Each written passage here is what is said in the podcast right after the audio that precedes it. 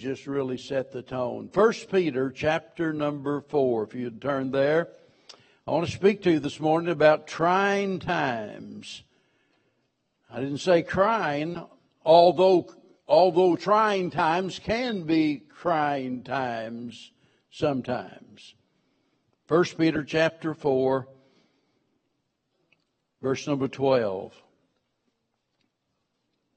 Beloved, think it not strange concerning the fiery trial which is to try you, as though some strange thing happened unto you.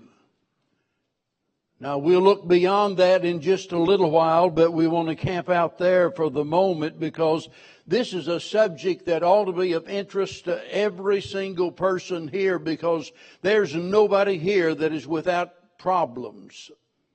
I mean, you either have a problem or you just came through a problem or you're headed for a problem, but we all have problems of some kind. The nature of the problem might be different, but we all have difficulties. We have that in common. And a lot of times, you know, we're struggling trying to make sense out of it. Debbie and Roger, they just now got back in their house after 2 years because the roof, you know, you hear oftentimes about the ceiling falling in. Well, theirs did. I mean, through the whole house. Their house was constructed back up there. In those days, all of their heating was in the ceiling, and it was real heavy, and I won't go into how it was all put together. But literally, after all of those years, it just collapsed. And they've been like 2 years finally getting back in their house.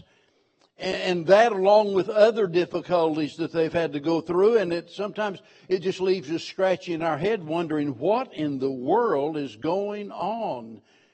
You know, here you've got a problem, the insurance company doesn't want to pay, nothing's working out, everything is going wrong, and yet you still have the other responsibilities in life, and you try to figure out how in the world am I going to make it? Now keep in mind that Peter is writing to believers. He's writing to Christians.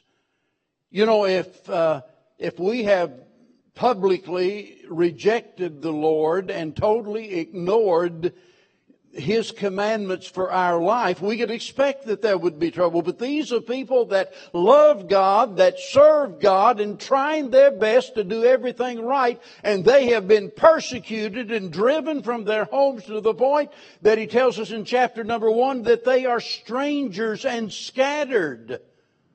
They've lost their homes. They've lost everything. They're living as pilgrims out on the road, going from place to place, strangers. And he says, Beloved, think it not strange. Now notice, concerning the fiery trial, the first thing we need to learn about trying times is to expect trials. He said, think it not strange. That is something that is extraordinary or unusual. Don't think it's something that happens only to you. This is something that is to be expected. And notice the intensity of what he's talking about here. He calls them fiery trials, not frivolous troubles or petty problems. Fiery trials.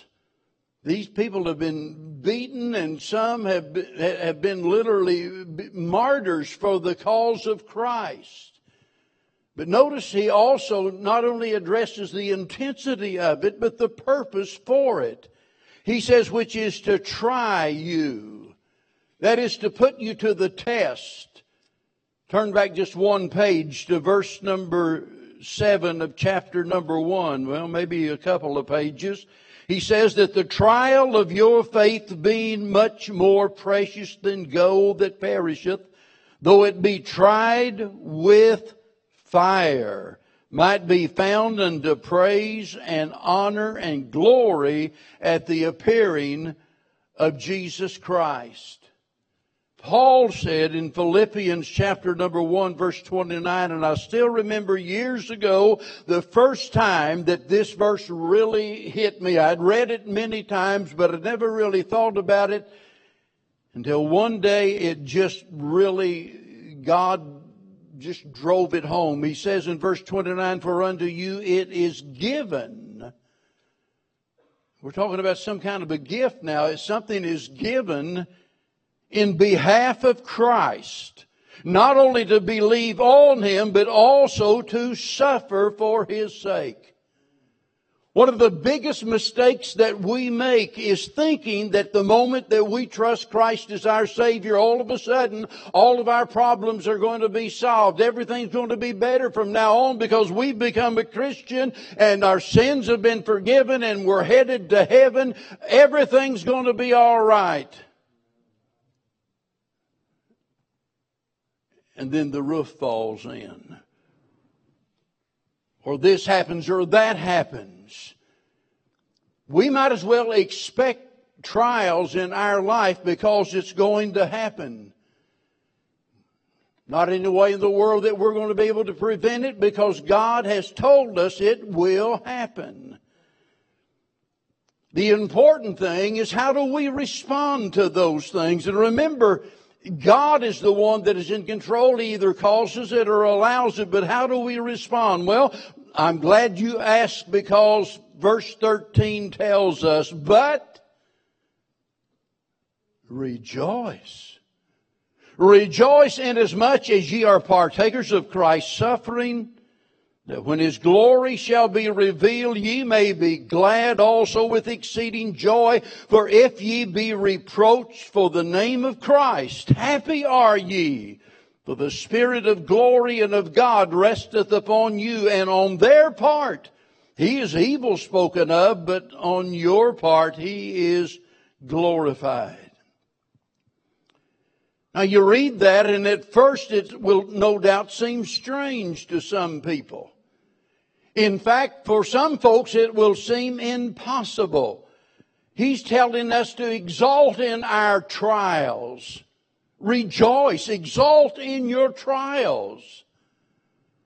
I mean, it doesn't even really seem to make sense. How can you rejoice whenever you've got all of these problems and all of these difficulties? The only way that it makes sense is the fact that God has told us that it's not just possible, but it is profitable. And James does exactly the same thing when he talks about the trying of your faith worketh patience, and so on and so forth. In other words, it produces something. We don't rejoice in the fact that, that regardless of the problem, that it's not the problem itself, but it's what the problem produces in our life. And we could just go on and on and on talking about, all of the different reasons why it might be. But for those of us that are Christians, all we really need to know is there is a reason. There is a God-appointed reason. And we're not going to have all of the answers until the Lord comes. And until then, we are to walk by faith. You ever thought about what an honor it is to God for us to trust Him and say, Lord, look, I have no idea why you let this happen. I have no idea why it's necessary for me to go through this experience. I have no idea why you are subjecting me to something that is so inconvenient, that is so dangerous, that is so painful, or whatever. I don't know, but I know that you don't make any mistakes, and I know you have a reason, and someday I'll understand. Expect your trials, and then exalt in your trials. And then notice verse number 15. He tells us that we are to examine ourselves in our trials. I just got through saying that we don't always know the reason, but sometimes God shows us the reason. Notice verse number 15. He's telling us here that it might be due to sin. Notice he said, but let none of you suffer as a murderer, as a thief, or as an evildoer, or as a busybody in other men's matters. Boy, we could stay there for a while, couldn't we? You know, whenever we sin against God, we can expect that there is going to be suffering. The Bible tells us, you know, and I've heard people say, well, if I believe what you Baptists do, that once saved, always saved, that you could never lose your salvation, I just sin all I want to. Well, we sin all we want to and more. We don't want to sin that much.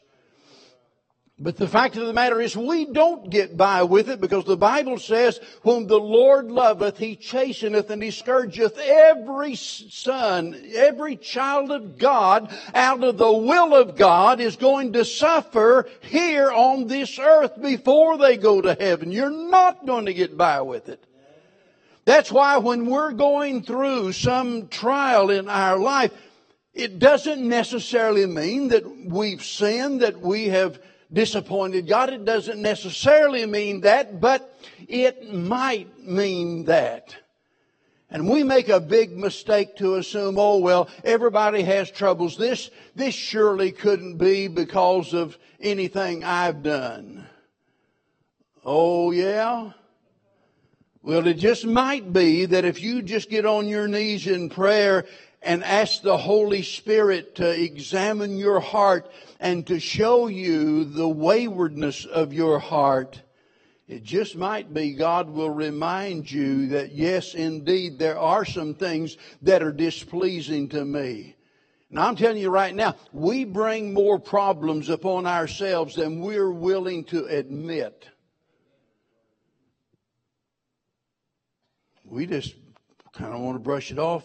We don't want somebody to think, oh, yeah, I'm going through this because there's something really wrong in my life. Well, I've hid it from everybody else. They don't know anything about it. But God knows about it, and I know about it. But, you know, rather than to repent and make it right, we just want to go on pretending there's not anything wrong. I've often talked about a message I heard many years ago about don't waste your sorrow. When God begins to deal with His children because of sin in their life and they refuse to respond, you know what happens? He just turns up the heat a little bit more. He's not going to allow us to sin successfully. So we need to examine ourselves in our trials. It might be due to sin, but notice verse number 16, it might be designed to glorify God. Verse number 16, yet if any man suffer as a Christian, let him not be ashamed, but let him glorify God on this behalf. You're going through some dark valley, some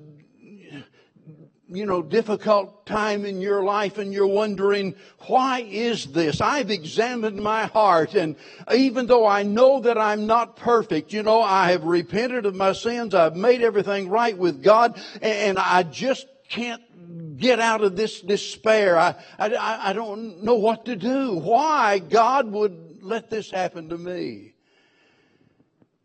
And it just might be that the whole purpose behind it is that He will be glorified, because believe me, there are other people that are watching you as a Christian and watching how you respond to your difficulties. They want to see if your faith is as big as you claim it is. They want to see if you love God like you say you do. They want to see how you're going to respond.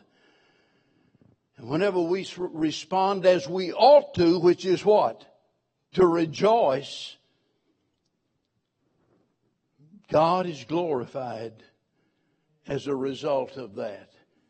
By the way, isn't that our purpose in life? Isn't that what the Bible says? I mean, that's the reason that we exist. That's why we're here, is to glorify God. So if our suffering, if our problems and our difficulties can bring glory to God, what difference does it make? Because it's not about us, it's all about Him.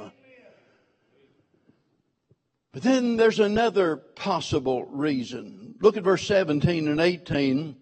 It might be that it's done to change our perspective. Notice, for the time is come that judgment must begin at the house of God. Well, that's what I just talked about a little bit ago.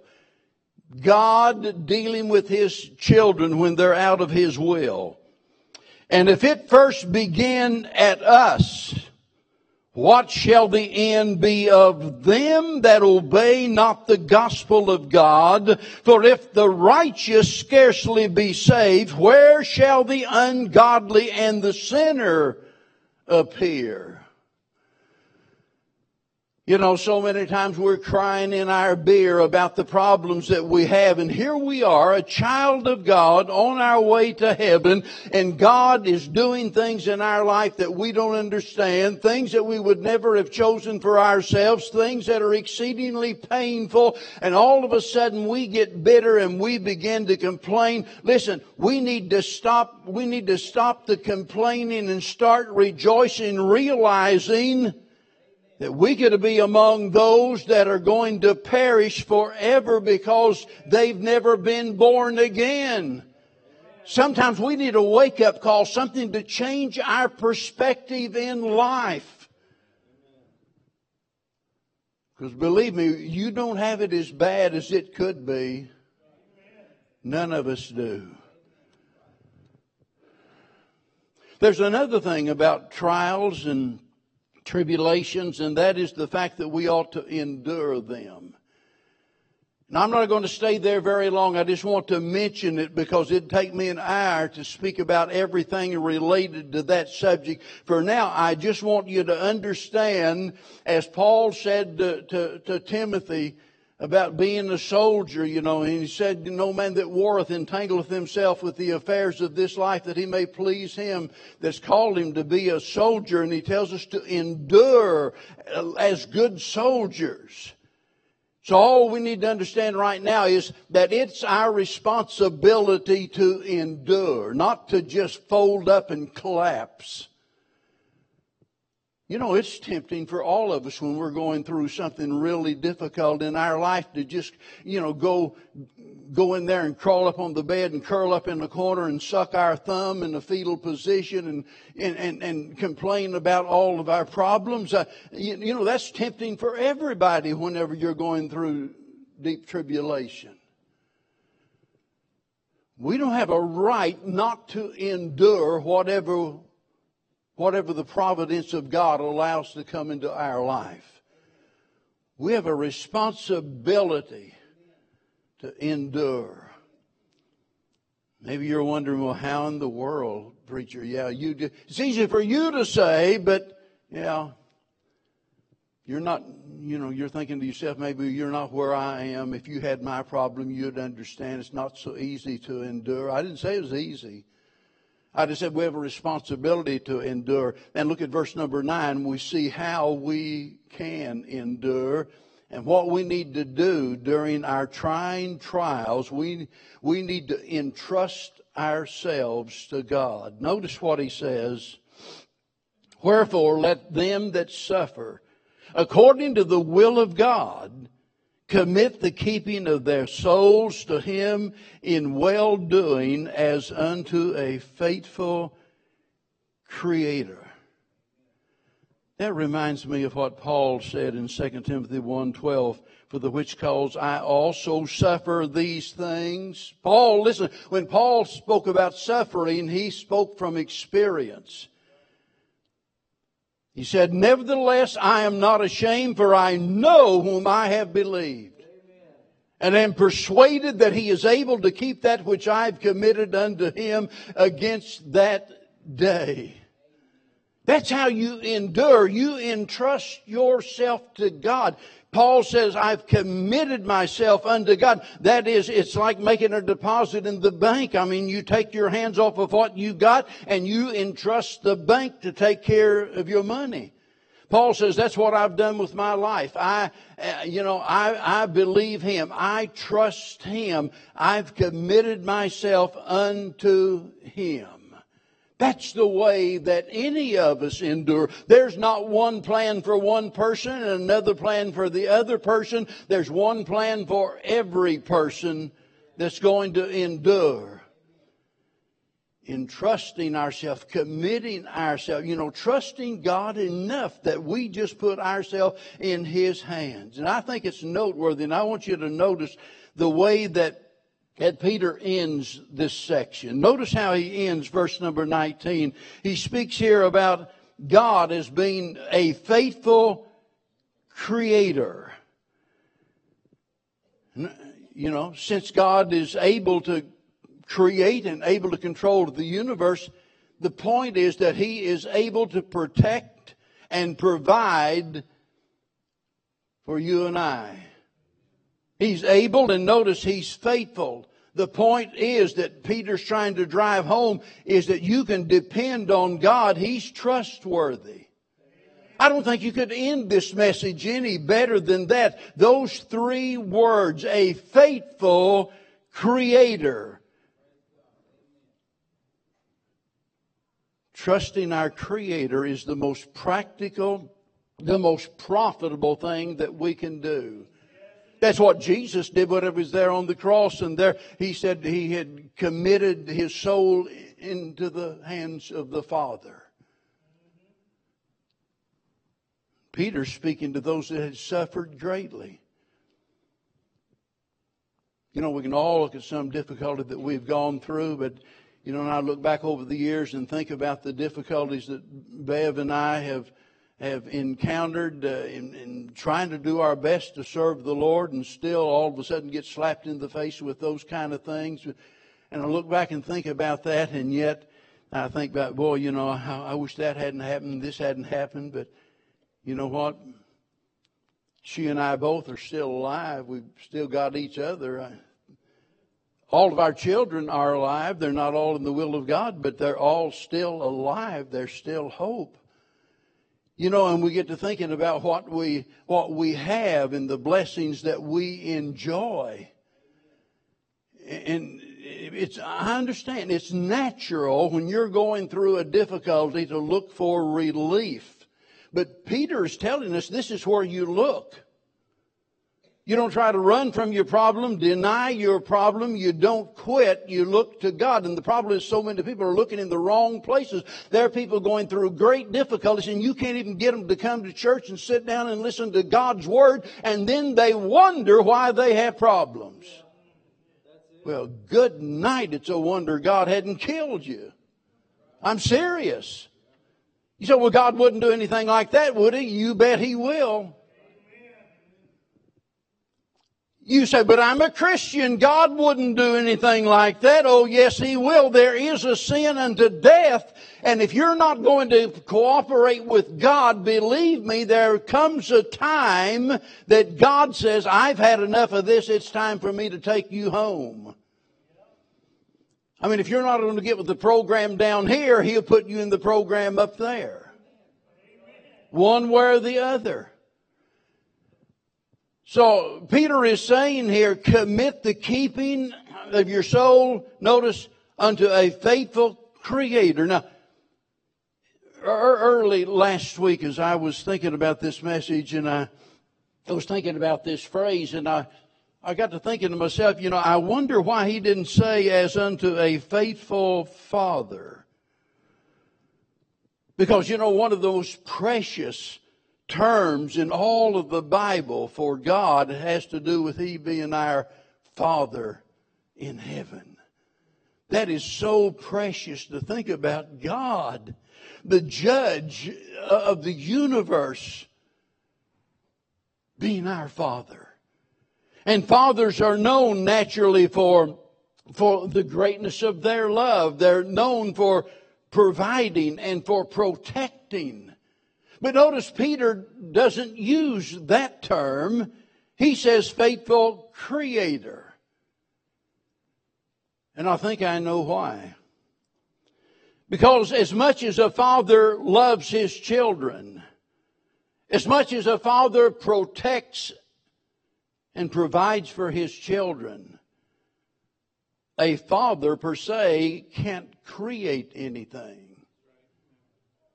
And that's what he's wanting us to understand here. He's saying commit your soul unto a faithful Creator, because sometimes during our trials we think we've lost it all. It's all gone. My life, will never be the same. I'll never be happy again. My life is in such a mess. I'm just going to be miserable. I don't even want to live anymore. And we can get to that kind of a place. And God wants you to understand that He can do something about that. He's the one that said that He can cause all things to work together, right? For good. He didn't say everything's good, but He said, I can make everything, the bad things, the good, the bad, the ugly, and I can put it all together and bring something good out of it. He said, I can give you beauty for ashes.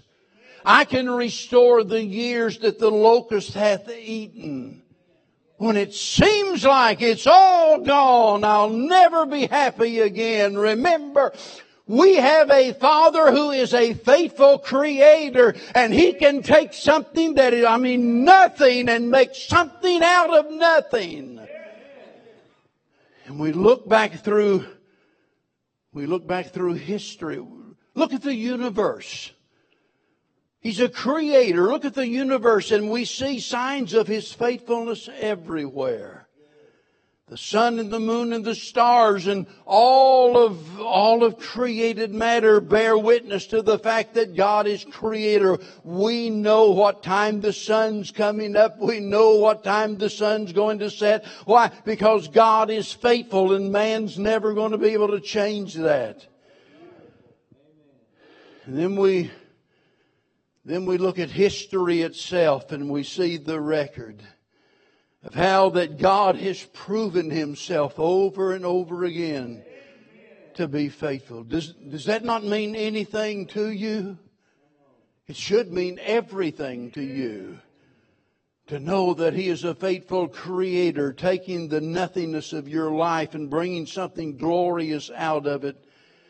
So that brings us to the question, to what or whom are you entrusting your soul? You see, God is faithful to His purpose. God is faithful to His people. And you could and you should trust Him. If you're overwhelmed right now with some difficulty in your life, remember this, getting out of it. And that's what we usually try to do. I want to get out of this just as quick as I can. Preacher, tell me what to do. I want to get out of this. Maybe you don't need out of it. You can't help some people by helping them, and God knows that better than anyone.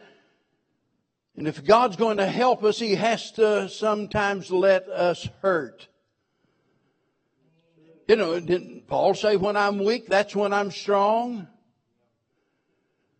So getting out of it is not nearly as important as what you get out of it.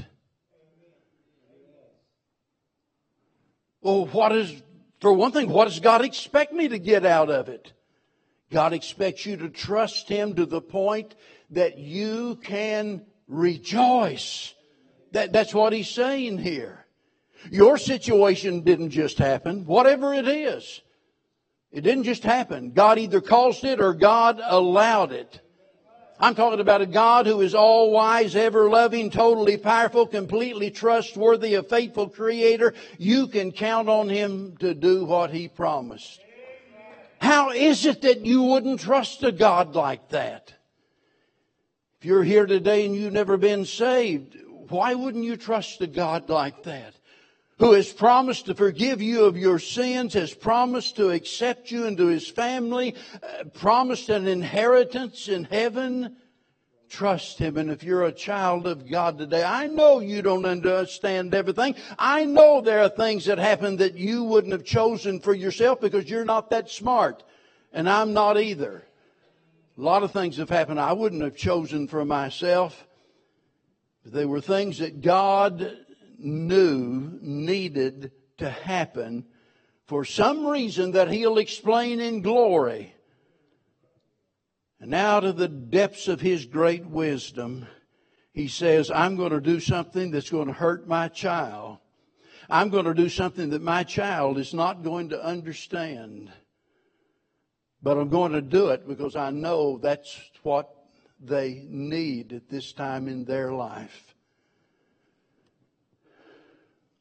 As I said, after the flood, you look at the things sometimes we lose, but we need to remember, we, as God's children, we never lose it all. We never even lose the most important things of life. Because that's something that the devil and all of his imps can never take away. Nothing can separate us from the love of God. And as long as we have the love of God, we've got everything that God chooses to give to us. Amen. We've got it. We've got it all. Trust Him this morning, please. For your sake, trust Him. Rejoice, because He knows exactly what He's doing and doesn't make any mistakes. Let's all stand. Father in heaven, how we thank You, Lord, for explaining to us from Your Word things that we'd never be able to figure out ourselves, things that we could never understand. And yet You lay it out for us here in such a way that it helps us to realize that we don't have a right to complain. We don't have a right to get bitter. We don't have a right to quit. But rather that we are to entrust the keeping of our souls into Your hands, knowing that You'll never fail. And that gives us reason to rejoice. Lord, there might be some person here today, they've never received Christ as their Lord and Savior. And it might be that they appear to be successful by the standard of this world. And they have yet to see their need. But I pray this morning that the Holy Spirit will help them to understand that without Christ, someday they'll lose it all. And then, Lord, there are those that have been saved, Your dear children, struggling because of trying times in their life. And I just pray that You'll open our eyes this morning and help us to see the wisdom of what Peter has said in these verses. And that we might leave here saying to ourselves, it's all right. It's all right. Everything's all right in my Father's house. It's all right. I'm going to rejoice regardless of what the devil throws at me. But we beg it in Jesus' dear name. Amen. Now,